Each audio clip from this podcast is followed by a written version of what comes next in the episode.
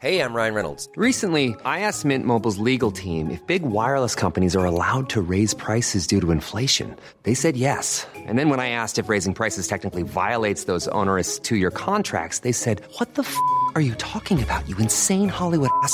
So to recap, we're cutting the price of Mint Unlimited from $30 a month to just $15 a month. Give it a try at mintmobile.com slash switch. $45 up front for three months plus taxes and fees. Promo rate for new customers for limited time. Unlimited more than 40 gigabytes per month. Slows. Full terms at mintmobile.com. Hey, it's Ryan Reynolds, and I'm here with Keith, co star of my upcoming film, If, only in theaters, May 17th. Do you want to tell people the big news? All right, I'll do it. Sign up now and you'll get unlimited for $15 a month in six months of Paramount Plus Essential Plan on us. Mintmobile.com slash switch. Upfront payment of $45 equivalent to $15 per month. Unlimited over 40 gigabytes per month. Face lower speeds. Videos at 480p. Active Mint customers by 531.24 get six months of Paramount Plus Essential Plan. Auto renews after six months. Offer ends May 31st, 2024. Separate Paramount Plus registration required. Terms and conditions apply if rated PG.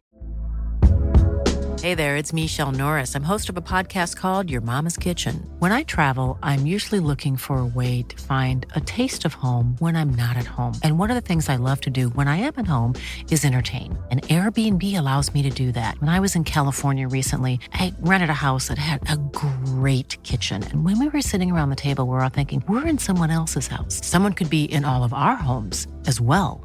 If you have a home, but you're not always at home, you have an Airbnb.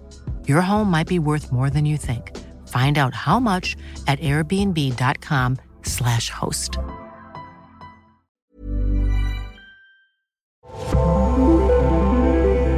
This is Newsroom Robots, the podcast where we explore the intersection of artificial intelligence and the news industry.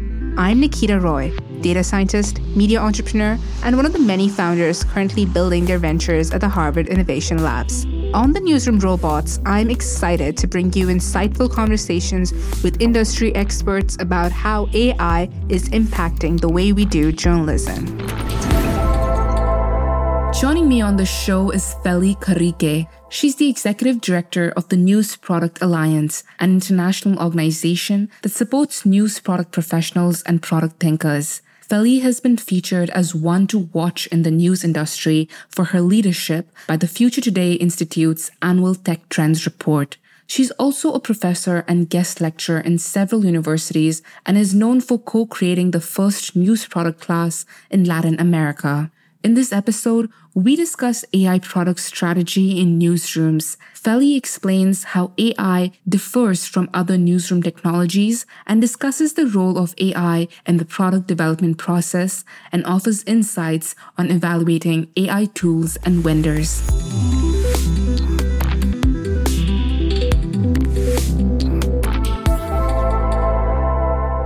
Hi, Feli. Welcome to Newsroom Robots. Hi, Nikita. I am very excited to be here. I love this podcast, so I'm excited to talk about AI with you. I'm excited to talk all about AI as well, and especially about AI product strategy, which you're the expert. I actually learned about product strategy from you earlier this year when I was taking this course, product immersion at CUNY that was NPA was a part of. So it's very exciting to now talk all about AI product strategy with you because as we're like navigating this landscape of like AI and we're talking all about tools, the most important thing that I've learned is going back and understanding how do we successfully integrate AI and talk about it when we are building our strategy. What does a successful AI product strategy look like? And this tool has been like reshaping how we're thinking about news delivery, news production. But with all of that, we also need to have like a well thought out strategy that's crucial for us when we are venturing into AI and and we're adopting a new technology that is honestly evolving so quickly, especially generative AI when we're talking about that. And how do we integrate it within our product strategy, think about it so that it's enhancing journalistic integrity, it's improving efficiency. So that's all I want to get into with you today, all about how do we build an effective AI product strategy? How do we understand the needs of our newsroom? How do we set realistic goals and ensure all of these ethical considerations are at the forefront when we are building anything, especially with generative AI. So I wanted to actually start off because you have so much experience in product. How is AI really different from all the other newsroom technologies when we're thinking about building a product strategy? So I will try to put everything in the most simple terms that I can. I might be oversimplifying, but let me take a stab into your question. So, to put it in a very simple terms, AI is a system that can make decisions and perform tasks that kind of look like human intelligence. So these decisions can be language comprehension, language generation, image recognitions, and others. So if we want AI to perform specific tasks, we require a set of instructors, instructions or algorithms that can guide them on what to do. And to feed these algorithms, one very key part or crucial ingredient is data. So, the first thing I would mention that makes AI different from other newsroom technologies is the unintended bias that can come from the data.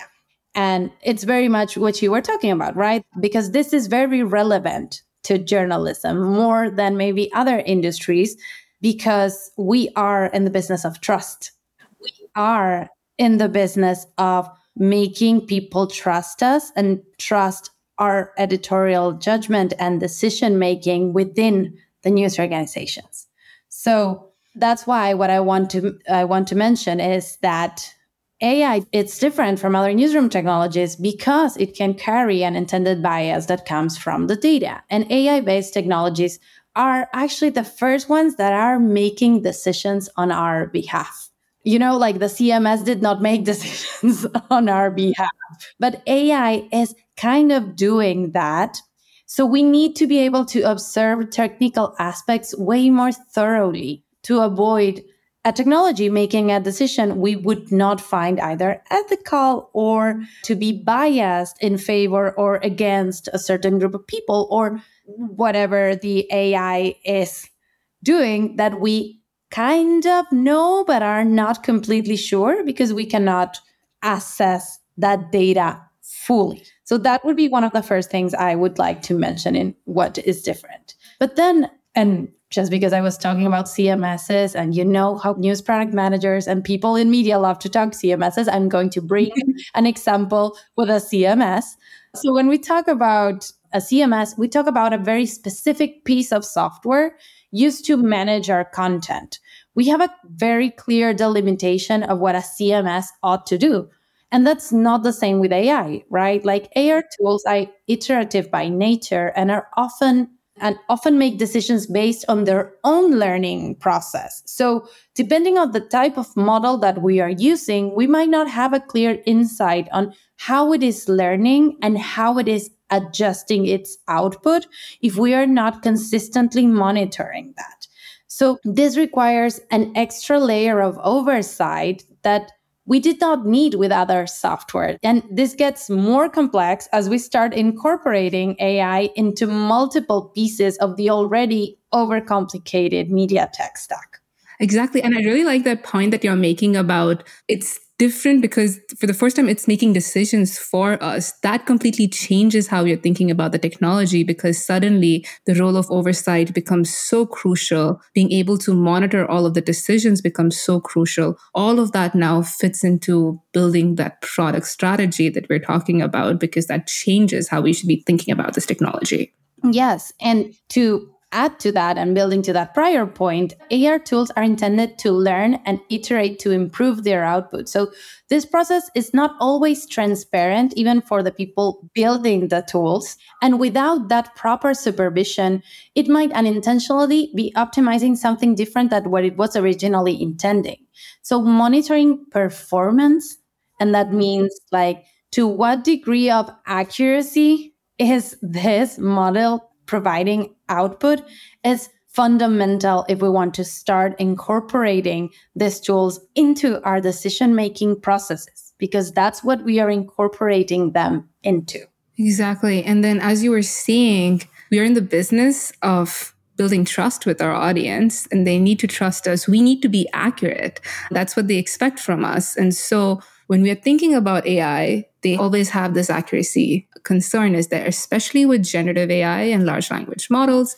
That's the biggest concern. So now how should we think about developing the product strategy then what should be the key questions we should be looking at when and asking ourselves when you're trying to incorporate and work with generative ai technology in products so i absolutely love this question And it is actually a counterpart to my previous answer because this is actually something that AI does have in common and product strategy does, like have in common with the rest of the newsroom tech tags, tech stack. And the thing is, it needs to be aligned with the organizational strategy. And as you were saying, one business that media organizations are in is the business of trust. But there are other ways in which an organization positions itself within a market or the information ecosystem. So, what I would say is that to embrace AI effectively, we must embed it within our solid business strategy that creates value for our audiences. And what that value is comes from what we learn from what the audiences need. So that is the first step. So the first thing to ask ourselves is what value do we bring to our audiences? What need or problem are we solving for them? How are we better than other organizations trying to solve this problem? And what is our USP or unique selling proposition? Or how does solving this problem align with our business goals and priorities and organizational goals? And one organizational goal might be building or rebuilding or upholding trust with our communities and our audiences. And so this is the stage in which we think what is the value that we bring to audiences? Why should they consume us? And once we understand that, once that it's clear, it's when we can actually start thinking about the how, which is when technology comes in. So that's what it's the same for AI than the rest of the technology, that it always comes after the why, because it's when we're talking about the how. So what do we need like and at that stage when we're thinking about this the how the questions that we need to make ourselves is what do we need software to do for us so we can better care for our audience's needs and advance our business goals because at this stage i just want to make clear that when i'm talking about strategy i am talking to having a strategy that's crafted around audience needs but it also needs to have its business model engraved because there's no way we're building sustainability if we are not thinking how the exchange of value that we have with our audiences is creating revenue for our organizations. And the same is when crafting strategy or product strategy for AI in our news organizations. So at this stage, knowing what AI can do for us, understanding the technology, or having someone in the team who does or is consistently experimenting with it is key because that is the only way we can figure out ways to take better advantage of the technology to serve our goals and craft a better position for our organization in the information ecosystem. Exactly. And I think the part that you're talking about of like making sure that somebody's there experimenting with it because the technology is changing so quickly. Like just a couple of weeks ago, OpenAI announced a bunch of new features a lot more new APIs, a lot more new capabilities. And how should we be kind of keeping up and the strategy i feel like if you had a strategy and you started working on a product over the summer suddenly it became i mean the technology changed. Like it had more capabilities suddenly. And what you were building was building it on old technology when it's completely new. Now there are reports of gpt-5 is going to come around soon. And then there's uh, multimodal large language models are going to increase and then there's more options coming out there. So that entire landscape of generative ai i feel like is advancing so quickly. So how do you think about product strategy when sort of like the goalpost is keeping on moving? That's something that i bet keeps a lot of executives up at night because yes, like tech development is way faster than what organizations can incorporate, especially big institutions that are slow to move, right? So it can be hard to keep up and understand how to move forward. And at this point, there are two things I would like to say on this topic. And the first one is more philosophical. And the second one is more around the, the tactics, the actual tactics we can take for this. So, what you're describing is an uncertain scenario. You are describing an industry that's, that is grappling with making decisions without certainty about what's going to happen. Like I just want us to remember when did ChatGPT 3 came out? Last year, December 2022, but it's not been a year since that happened. And look at everything that went on ever since. So, yes, it is uncertain. It is moving fast. So, how do we prepare for that? And I am going to use a, a chess analogy on how to approach the uncertainty with less fear by adopting a positioning mindset. So, when playing chess, there is no way you can anticipate your opponent's movement accurately enough to strategize your game every step of the way to win. It is very unlikely that you know how you win the game since the start, right? It's the same with this scenario. There's no way you'll know. So, how do you keep moving forward? So, in chess, you can instead think of each move as a way to get yourself into a more advantageous position and grow your strength, increasing your chances of mm-hmm. winning, right? So each move you make needs to increase your strength, needs to get you into a better position to face the uncertainty. It's more of a building mindset. And when dealing with rapid change and uncertainty, it is the same. What can you do today? What move can you make to be better positioned tomorrow? And this question brought into media organizations might have a different answer if you are a big legacy operation with thousands of people than if you are a small shop. But it is still valid. If you are a big media operation, what can you do today that will make you more prepared for a future in which more AI tools are developed and adopted and like popularized amongst audiences? You can hire an AI strategist so that someone is actually thinking of that and that makes you better prepared for what's going to happen. You can understand that you need to build your data science team or restructure it and make decisions now that put you in a better position for tomorrow. But if you're a small shop and you cannot think of hiring a team of data scientists, you might want to think of training that person that's very tech savvy within your organization, that it's super proactive and it's always wanting to try new things and start by doing something like that. That is not necessarily such a big investment in comparison with what a legacy organization could do, but it still makes you better positioned than what you were before and better prepared to what's coming. And here I would love to hear your thoughts as someone who has technical expertise.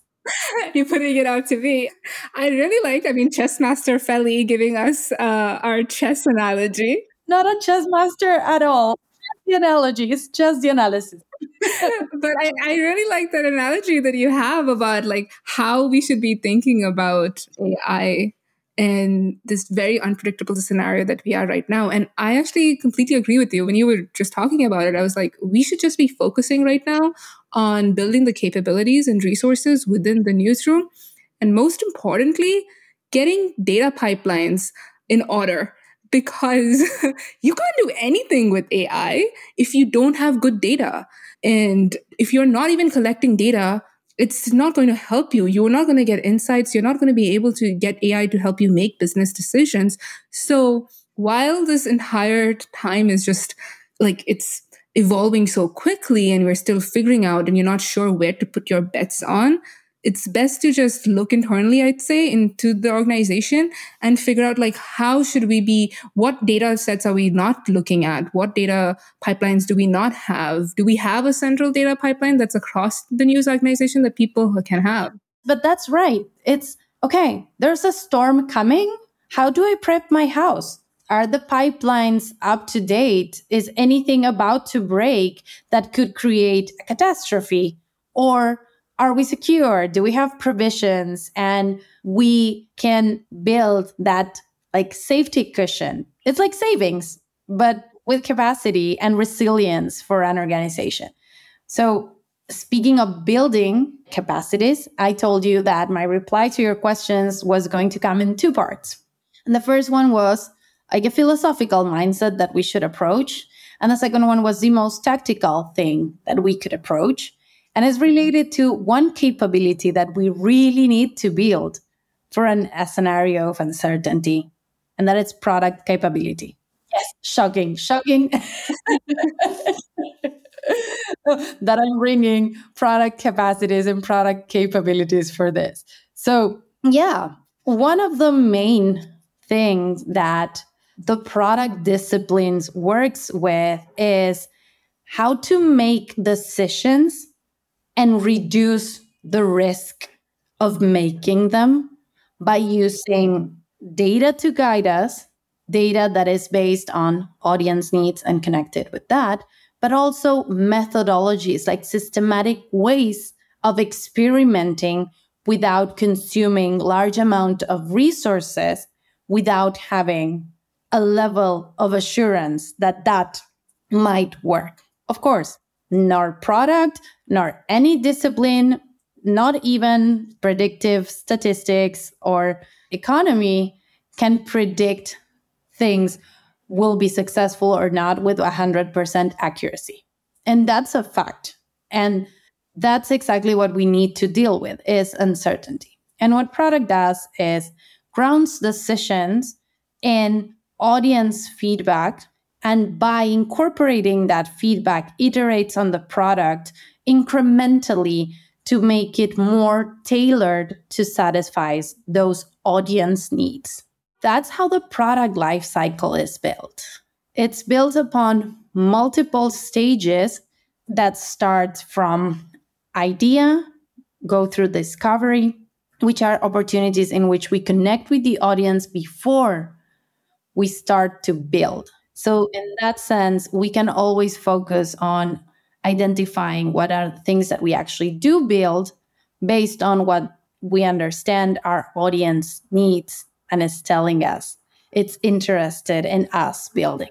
And that's why I think product capacity is so important at this stage because it gives us frameworks for experimenting without putting a bulk of resources in something that we do not know if it's going to work because we do not know if it's bringing value to our audiences.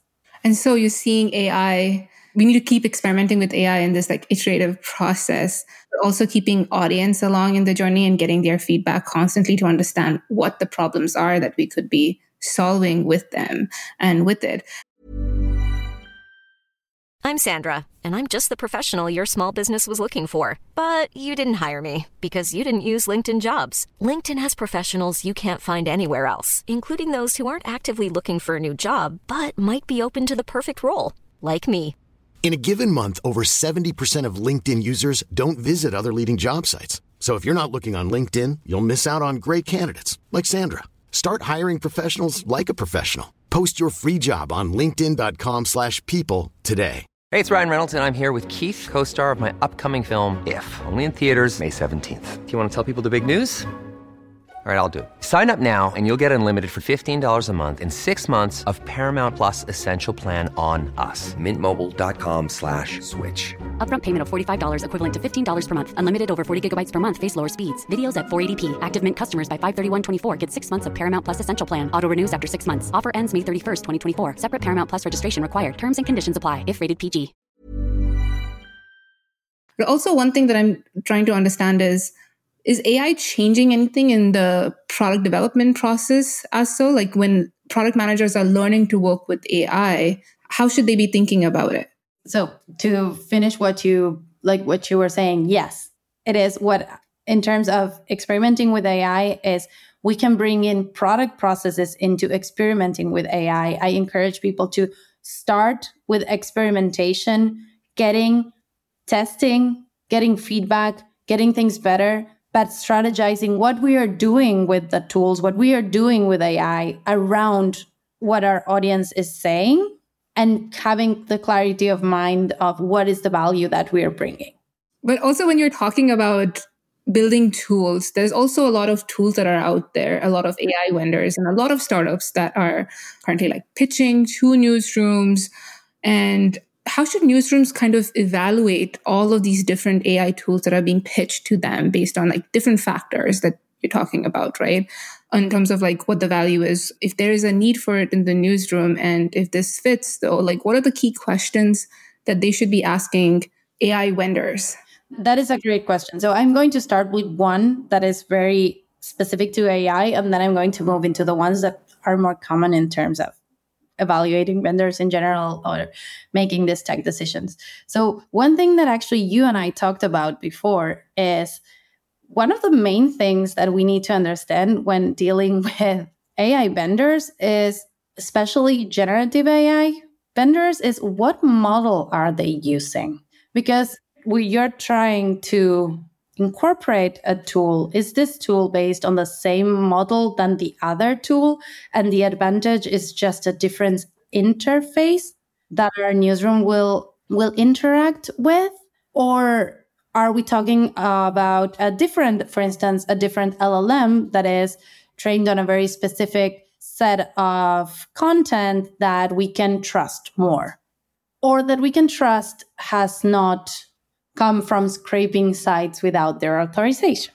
Or are we using the same model that everyone else is using? So the output that we will get does not add any value to what we are trying to do. So one of the things that I would say greatly differs is in selecting AI tools is understanding, really understanding the underlying technology because it affects the quality of the thing that you will be getting as a client of that tool. And there are plenty of tools out there that are just interfaces for OpenAI's GPT-3 or GPT-4. So understanding that and also understanding how they are structuring the pricing related on how it relates to their own purchase and access to GPT will also help you understand like, oh, the pricing of this is going to move related to XYZ because they cannot warranty that they can keep the cost because they cannot warranty OpenAI will keep the cost. That's a very good point that you're making there, actually, because it's dependent if they are just using OpenAI's model, it depends on what OpenAI's pricing goes up or down. And also, if they're just using OpenAI's model, they are definitely taking a bit of a percentage on top of what it is. And you could probably just save costs if, if you just have to build an interface to interact with the GPT model instead of going and buying their product. Exactly. But for that, you need to have the capacity to build that. You need to have someone, you need to have been prepared to have someone that maybe using the builder or the agent can actually replicate what that tool is offering to do for you and your organization. But other than these very specific things, when choosing tech solutions, there are other factors to consider like customization, time to production, build versus buy, cost versus quality, open source versus proprietary. And by evaluating all of these aspects, the media organizations can actually make decisions that align with their own needs and resources and long term goals. So, as we were saying, customization level requirements if you're going for an LLM model that is used for so many different things, is that customized for your needs? Do you need it to be? Because maybe you don't. And then you can make the decision contemplating that this is not the value I am adding to my audience with this. So I don't need it to be customized. I can go for the easiest, most convenient option, and that's okay. But you need to go back to understanding is this part of the value chain? Is this part of the value I'm providing to my audiences? Is this part of what differentiates me as an organization or not? And the same with the other factors I mentioned, like time frame requirements. So maybe you see a window of opportunity to implement an AI tool and you say, I need to do it now and you don't have the developers and you don't have the data scientists that can actually build that interface for you pinging on the OpenAI's API.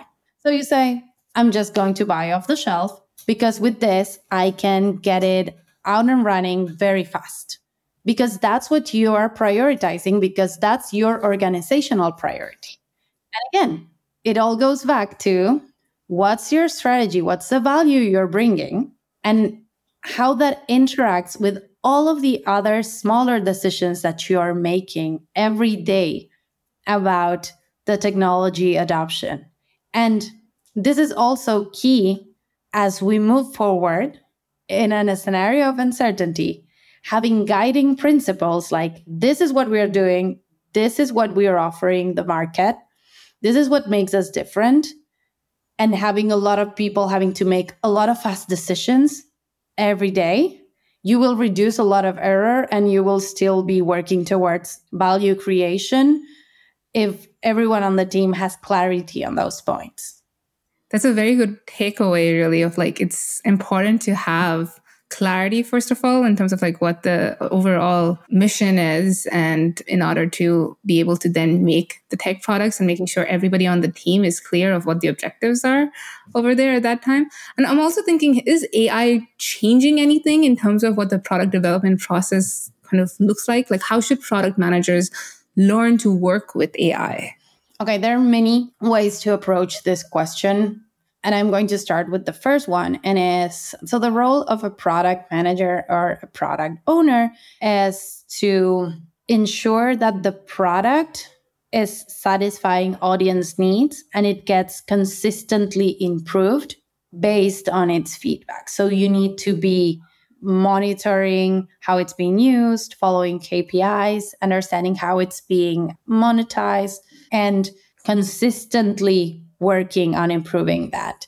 And there's a thing about AI products, which is some of them are capable of improving themselves. So we were talking earlier about this overseeing responsibility. So it might mean for an AI based product that the product manager's role is to oversee performance, to oversee accuracy to oversee how this is still optimizing towards the audience needs that you have identified and not tweaking based on use. And that changes one of the fundamental natures of the product management role, which is interpreting those those needs those interactions getting insights and defining what are the new features to be created that's when working with a model but that's not applicable if it is just the interface based on a on an AI model in which you would still need to have that responsibility of improving the experience around the model. So in, in that sense, it is different. But also it makes the role of the product manager or the news product manager still more valuable in the sense of being the one advocating for what the audience wants, what the audience needs, what the audience is expecting of what we're doing, what we're building, what we are offering, and making sure that we are safeguarding the value that we're bringing. I like that the role that you described that becoming kind of like the safeguard of the the product's value to the audience. And that's kind of how AI, whether AI is doing its job as well in bringing that value to the audience. And I think also at the same time, when you're talking about product management, how can AI really help in that process? And like generative AI help in that process in news organizations? I've been seeing actually quite a few examples. One I just saw recently was this custom GPT. I just saw this. I haven't actually spoken to you about it, but it was just like this custom GPT that you give it your product and your idea of the product, and it would go back and forth with you and have like a bunch of like questions, like user research questions that you can do, all the way to actually creating UI UX diagrams with DALL-E 3 in ChatGPT. That's like generative AI also helping product management. So, how do you see AI helping us in the news organizations in that aspect? This is was a point I wanted to make before. Then I went into the rat hole of of the last question, but I'm back. And Yes, this is exactly what I want us to think. Like, how do we leverage AI to help us create value for those communities and audiences? And you're talking about having that AI help you with defining the audience research, but you know what requires a lot of data collection and data analysis and pattern recognition, like user research, audience research. We can absolutely leverage any AI that reads natural language or speaks or creates natural language to get us insights from hours and hours and hours of in depth interviews to recognize patterns in the data that we might not have seen yet and to let us know what the insights are, not just like telling us what the pattern is, but what the insight might be, because that's the next step this technology takes. So there are many ways in which we could use and we could leverage this technology in our process. There are actually startups about, there are actually startups around like creating tools that leverage AI for product management. Most of them are very much focused on this first stage of the product development lifecycle, but there are there are way like many other examples like crafting product requirement docs based on a different type of writing the notes that you have to give to the developer crawling into documentation and all of the other things that nobody wants to do, not even the developers. So there's plenty ways that AI can help within the product management processes. I found it very interesting because sometimes I'm just also with like when you're doing user research and you're trying to figure out what are the different target personas and stuff, it has a lot of insights on that when you give it your particular product and you have to prompt it accordingly. And it, it's able to give you all of these insights. And it's, it's just amazing in that way. I would like to bring an example that I think is like the counter example, though. So there are companies that are using AI to, like generative AI, to imitate your user persona and reply questions to you. So I I would argue that that puts you a step away again from the audience and it's also not real people. It's it's an AI interpretation of what a real person would want. This is something that's being offered because conducting research is very time consuming and intense. So there are AI companies that would create user personas, basically? Yes. Like you can talk to them and interact with them. That I think that's a bad idea. That sounds like a bad idea. I mean, might as well just go out and talk to people at that point in time. well, yeah, that's what I would argue, but that's that's one of the things that that I want to bring. It's like even within the product, the product management cycle, there are some things that we can absolutely leverage AI to help us do, but there are some things that we shouldn't leverage AI to help us do. Like many media organizations have decided they are not using AI for any audience facing content creation. And they have made that decision understanding that the risk is too high and the reward it's not enough and it's also not creating enough value for the audiences. So they are assessing that that's not a good use case.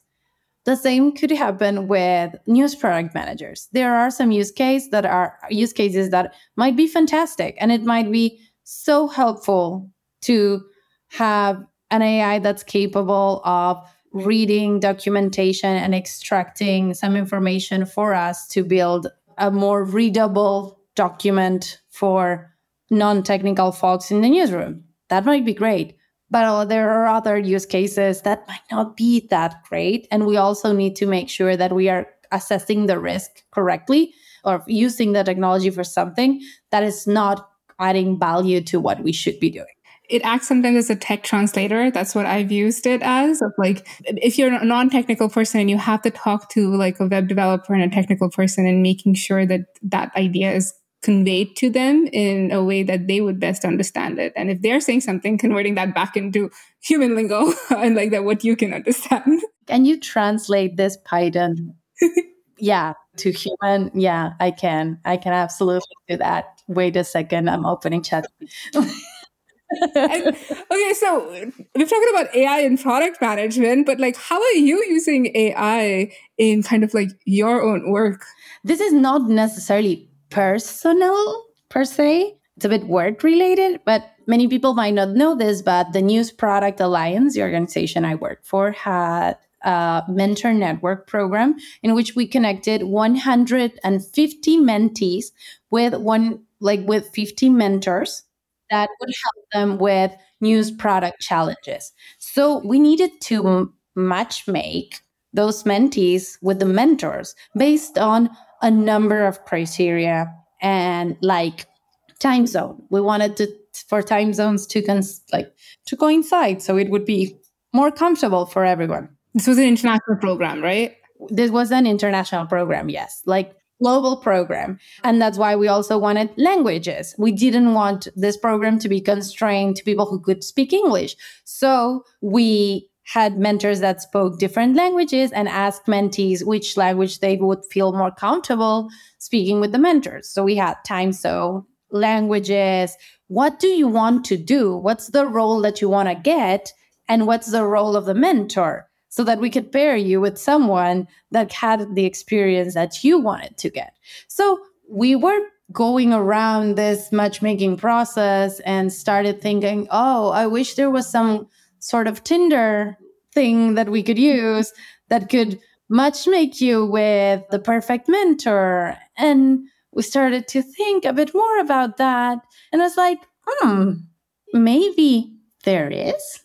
So we worked with a data scientist to um, adjust and recalibrate an OkCupid model that we I am going to use a very journalistic word, but it's applicable that we edited so that it optimized for better mentor mentee matchmaking. So you just repurposed the model. Yeah, we repurposed the model for matchmaking mentors and mentees. And of course, we did check it humanly. We, we ran the model, we got the matches, we checked it humanly to ensure that this matches made sense, not just to the model, but to us people doing the matchmaking. But we received such good feedback about the matching. Like so many mentees were like, wow, the person you paired me with was amazing, was really helping me with. And it was because the model had a very good, had a very good performance, performance rate. So accuracy rate was high. yeah, the accuracy was high. But also one thing I want to say about this is it wasn't anything fancy, right? Like we just hired a data scientist. He used Colab Notebook to write like to adjust the model to write the code and that was what he gave us. Like a Colab note- notebook for the ones who don't know it's an in the cloud notebook for python. Like a google doc for code. Like yeah like a google doc for code. I, I like how you simplified it. In which we just upload we upload a spreadsheet with the names of the mentees one spreadsheet for the mentors we still have the chance within the code to adjust some criteria if we want to reuse this model again, which we hope we will, and run the code, which if you have never seen a Colab notebook, it's just you literally just press play and the code to run. And then when it's done, it just gives you another spreadsheet with the matches as an output. So that's a way in which we decided to leverage some. It was more machine learning than AI, but for our work as a nonprofit like I remember the OkCupid model from like one of the first data science classes. I feel like it did. I don't know why we use a OkCupid data set and build the whole matchmaking model there. So bringing me back to that. I think it's because it like that's open source code and that's why so many people actually use it. But like repurposing and using it for something else that you need, it's very valid thing to do. I actually would have never have thought mentor mentee matchmaking. So that's very interesting use case of just taking that open source model out there and just like repurposing it for I mean, a lot of people are running mentor mentee matchmakings right now. So this is very interesting how y'all did that for such a large number of people, 150 mentees. Can you imagine having to do that by hand? So this is like No, I'm very glad that we decided to go on the tech route for this. But it's also very much on brand with our organization. Like, you know, we are the News Product Alliance, right? Like we very tech savvy people that works with data. So it made sense that we would come up with this. But that's that goes back to what we have been talking. Like organizations need people that are able to think about this and integrate the journalism aspect, the tech aspect, and the business aspect in their work every day. And those people are news product thinkers. Those people are the product thinkers and the news product managers out there. And if you don't have one, you can always train one, like train someone on your team to become one. And we are happy to do that for everyone. So let us know. and I think just being a part of the News Product Alliance Slack channel is just that workspace itself has so much of resources and training. And I have to say, it's one of my favorite workspaces to be a part of because A, the community is international.